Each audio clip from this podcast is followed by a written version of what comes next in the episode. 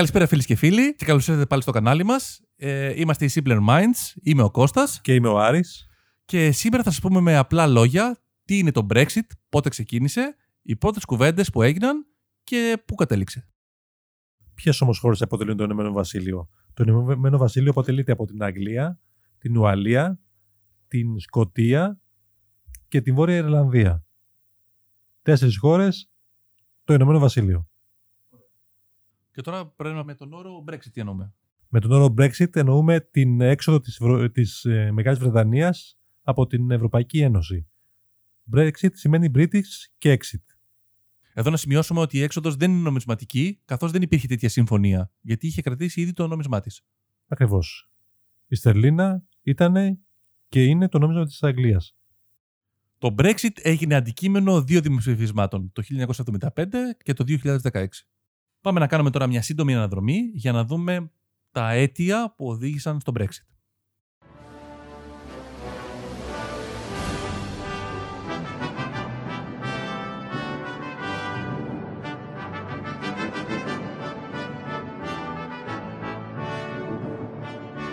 Το Ηνωμένο Βασίλειο, μετά τον Δεύτερο Παγκόσμιο Πόλεμο, θεώρησε ότι είχε εδραιώσει τη θέση της ως νικήτρια. Να θυμίσουμε τότε ότι ήταν ακόμα αυτοκρατορία και είχε αυτή την οτροπία. Τι σημαίνει αυτό; Σημαίνει ότι μπορεί να ζει μόνο του, μπορεί να ελέγχει μόνο του, χωρίς να χρειάζεται να συμμετάσχει σε κάθε είδους πολιτικές ή οικονομικές συμμαχίες. Το 1975 υπογράφονται οι συνθήκες της Ρώμης. Γαλλία, Δυτική Γερμανία, Ιταλία, Βέλγιο, Ολλανδία και Λουξεμβούργο κατάφεραν να δημιουργήσουν την Ευρωπαϊκή Οικονομική Κοινότητα, η οποία γρήγορα έγινε μεγάλη οικονομική συμμαχία. Η ΕΟΚ ήταν μια οικονομική κοινότητα, μια προσπάθεια οικονομικής ε, ένωσης κατά κάποιο τρόπο των μεγάλων ε, βιομηχανικών χωρών της κεντρικής Ευρώπης και δεν είχε καμία σχέση με αυτό που γνωρίζουμε σήμερα ως Ευρωπαϊκή Ένωση. Δηλαδή την προσπάθεια νομισματικής ένωσης και πολιτικής ένωσης. Με τη δημιουργία της Ευρωπαϊκής Οικονομικής Κοινότητας, το Ηνωμένο Βασίλειο καταλαβαίνει ότι τα πράγματα είναι πιο σοβαρά από ό,τι υπολόγιζε και ότι πρέπει να έχει και αυτή η ανάμειξη. Ένα από τα προβλήματα που διέκρινε ήταν ότι ανάμεσα στους ε, συμμάχους παύλα εταίρους στην Ευρωπαϊκή Οικονομική Κοινότητα ήταν δύο μεγάλοι εχθροί της, η Ιταλία και η Γερμανία, που αποτελούσαν τον άξονα κατά τον Δεύτερο Παγκόσμιο Πόλεμο.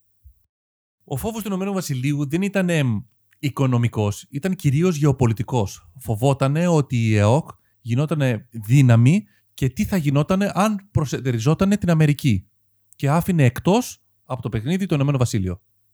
Οπότε σκέφτηκε ότι θα ήταν καλό να συμμετάσχει και αυτή σε αυτή την Ευρωπαϊκή Οικονομική Κοινότητα, ώστε να μπορεί να συμμετέχει στις αποφάσεις που θα λαμβάνονται. Αυτό βέβαια πήρε αρκετό χρόνο ε, και για την ακρίβεια 16 χρόνια και το 1973, επί κυβέρνηση Edward Heath, το Ηνωμένο Βασίλειο προσχωρεί στην ΕΟΚ.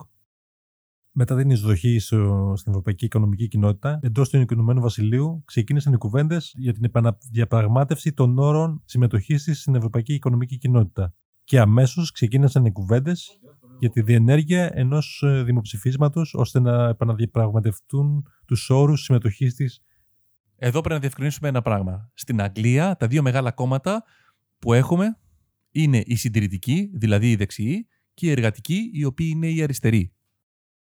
Το 1975, δύο χρόνια δηλαδή μετά την είσοδό της, διεξάγεται το πρώτο δημοψήφισμα με ερώτηση. Πιστεύετε πως το Ηνωμένο Βασίλειο πρέπει να παραμείνει στην Ευρωπαϊκή Κοινότητα, Ναι, όχι. Ε, το κόμμα των εργατικών θεώρησε πως αυτή η συγκυρία του δημοψηφίσματος είναι μια καλή ευκαιρία ώστε να ξεκαθαρίσουν κάποια προβλήματα που είχαν στο εσωτερικό τους. Και γι' αυτό το λόγο στήριξαν το όχι και την έξοδο από την Ευρωπαϊκή Οικονομική Κοινότητα. Αυτό έφερε αμέσως σκεπτικισμό για την ΕΟΚ και στους δεξιούς. Πράγμα που δημιούργησε τους πρώτους ευρωσκεπτικιστές. Παρ' όλα αυτά όμως, το ναι και η παραμονή επικράτησαν με 67%. Αυτός ο σκεπτικισμός έγινε ακόμα πιο έντονος όταν το 1990, μετά την πτώση του τείχους του Βερολίνου, έγινε η Γερμανική Επανένωση. Τότε το Ηνωμένο Βασίλειο είδε τη Γερμανία να γίνεται ξανά μεγάλη δύναμη και να ξυπνά μνήμες από το παρελθόν. Σε αυτό φυσικά βοήθησαν και οι 100 ταινίε που είχαν γυριστεί με θέμα την, ε, το Δεύτερο Παγκόσμιο Πόλεμο και τις θηριωδίες των ε, δυνάμεων του άξονα αντίον των συμμάχων. Σε όλα αυτά πρέπει να προσθέσουμε και ότι για να συμφωνήσει η Γαλλία στην Ένωση της Γερμανίας έπρεπε η Γερμανία κάποια στιγμή να αλλάξει το νόμισμά της με ένα νέο νόμισμα. Το σημερινό σήμερα ευρώ, βέβαια, όπως ξέρουμε. Έτσι ώστε το γερμανικό μάρκο να μην κυριεύσει έναντι των άλλων νομισμάτων. Το 2012, ο Βρετανός Πρωθυπουργός David Cameron απέρριψε κάθε συζήτηση που αναφερόταν στο, σε ενδεχόμενο δημοψήφισμα για την παραμονή ή όχι του Ηνωμένου Βασιλείου στην Ευρωπαϊκή Ένωση. Το 2013 όμως, ο David Cameron, όντας πρωθυπουργός, ανακοίνωσε ότι σε περίπτωση που επανεκλεγεί στις εκλογές του 2015 πρωθυπουργός ξανά, θα διεξάγει δημοψήφισμα για την παραμονή ή όχι του Ηνωμένου Βασιλείου στην Ευρωπαϊκή Ένωση. So the next Conservative manifesto in 2015 will ask for a mandate from the British people for a Conservative government to negotiate a new settlement with our European partners in the next Parliament. And when we have negotiated that new settlement, we will give the British people a referendum with a very simple in or out choice to stay in the European Union on these new terms or to come out altogether. It will be an in out referendum. Το 2014 είναι μια χρονιά κλειδί. Διεξάγεται το δημοψήφισμα για την ανεξαρτησία της Σκωτίας από το Ηνωμένο Βασίλειο. Με ερώτημα, πρέπει η Σκωτία να είναι ανεξάρτητη χώρα; Τελικά το όχι υπερίσχυσε με 55%. Αποτέλεσμα που κρατούσε τη Σκωτία στο Ηνωμένο Βασίλειο. Ο David Cameron, παίρνοντας αυτό ως δεδομένο, θεώρησε ότι ήταν μια καλή ευκαιρία να εξαλείψει εντελώς τον ευρωσκεπτικισμό και θεώρησε ότι θα τελειώσει μια και καλή με το θέμα εξόδου από την Ευρωπαϊκή Ένωση. On Monday, I will commence the process set out under our Referendum Act. And I will go to Parliament and propose that the British people decide our future in Europe through an in out referendum on Thursday, the 23rd of June. The choice is in your hands. Το 2016 διεξάγεται το δημοψήφισμα με το ερώτημα να παραμείνει το Ηνωμένο Βασίλειο ως μέλος της Ευρωπαϊκής Ένωσης ή να αποχωρήσει από την Ευρωπαϊκή Ένωση; Από τη μία λοιπόν έχουμε τους κακούς υπολογισμούς του Κάμερον. Από την άλλη οι υπέρμαχοι του υπέρ της εξόδου κάνουν μια πετυχημένη καμπάνια γεμάτη λαϊκισμό με σύνθημα Leave, δηλαδή να φύγουμε ή αλλιώς ζούμε. Το σύνθημα ήταν πολύ πετυχημένο γιατί έδειχνε πρόθεση, όμως δεν εξηγούσε σε κανέναν τι θα κάνουμε αφού φύγουμε. Την περίοδο εκείνη παράλληλα, η μεταναστευτική κρίση βρισκόταν σε έξαρση, με χιλιάδες ανθρώπους να στηβάζονται στο ακροτήριο Καλέ της Γαλλίας με σκοπό να περάσουν απέναντι στις ακτές της Αγγλίας. Το γεγονός αυτό αύξησε ακόμα περισσότερο την ξενοφοβία στο Ηνωμένο Βασίλειο. These are the issues that are affecting people's lives. This is what people are going to vote on in the referendum. Getting back control of our borders, easing the pressure on public services. Τελικά το ναι κέρδισε με 51,9%. Το αποτέλεσμα του δημοψηφίσματος έφερε την αποχώρηση. Αυτό στήχησε πολύ στο κύριο του Ηνωμένου Βασιλείου, διότι κανείς δεν ήταν έτοιμος ούτε υπήρχε πλάνο εξόδου. Την επόμενη μέρα του δημοψηφίσματος, ο Κάμερον δηλώνει την παρέτησή του. The British people have voted to leave the European Union, and their will must be respected. But the British people have made a very clear decision to take a different path. And as such, I think the country requires fresh leadership to take it in this direction. Τον διαδέχεται η Τερέζα Μέη και έπειτα έως σήμερα ο Μπόρις Τζόνσον.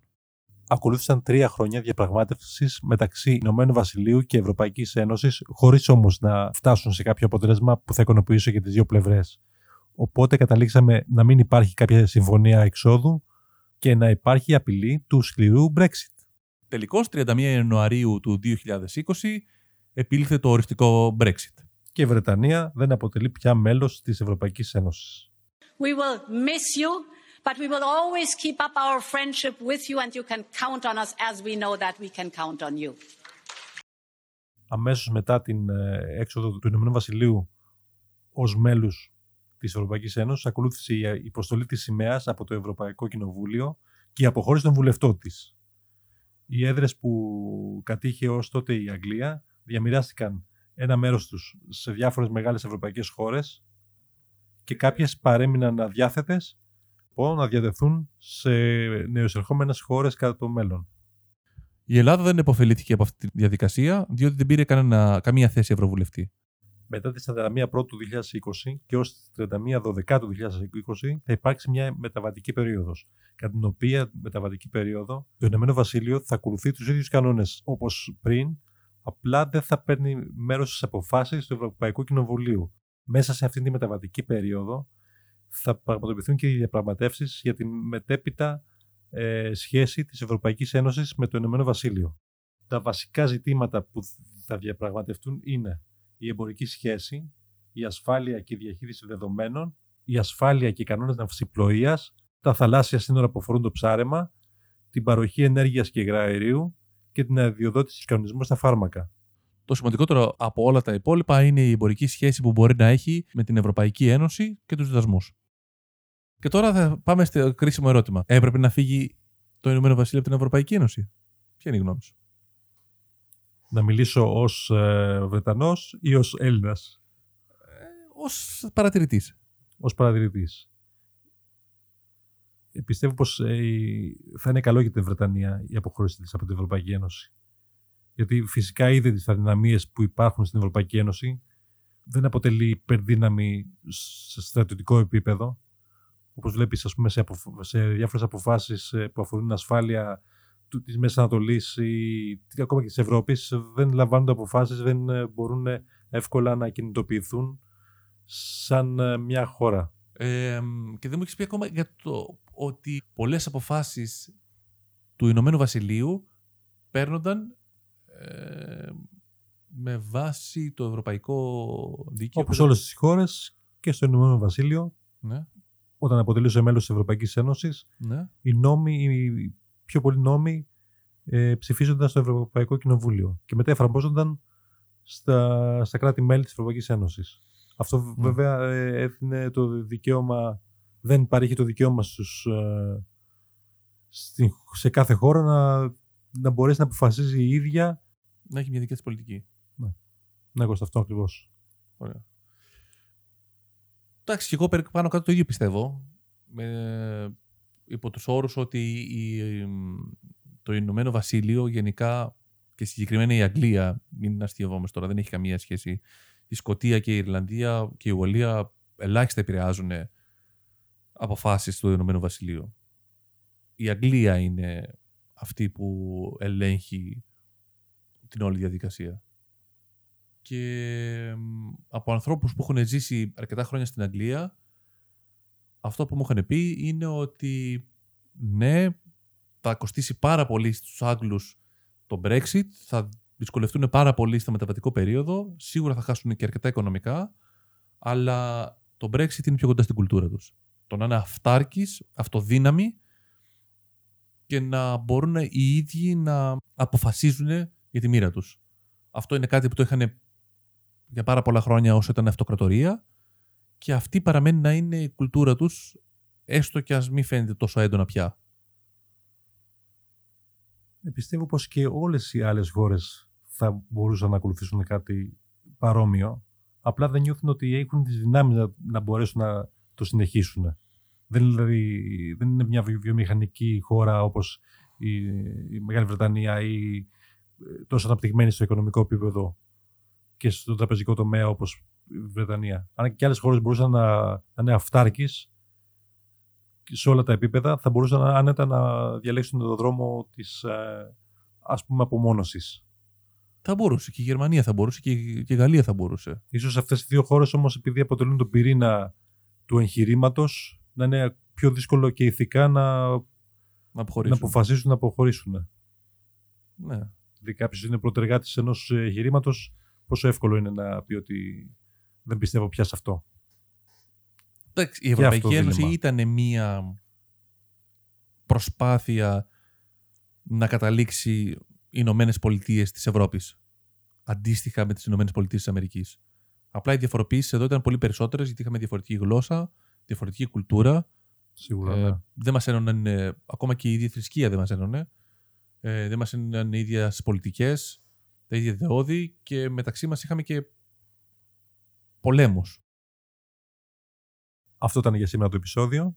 Ευχαριστούμε πάρα πολύ που παρακολουθήσατε. Δεν παρακολουθήσανε, το ακούσανε. Οπότε Οπότε ευχαριστούμε πάρα πολύ που ακούσατε. Θα τα πούμε σε κάποιο νεότερο επεισόδιο στο μέλλον. Γεια χαρά.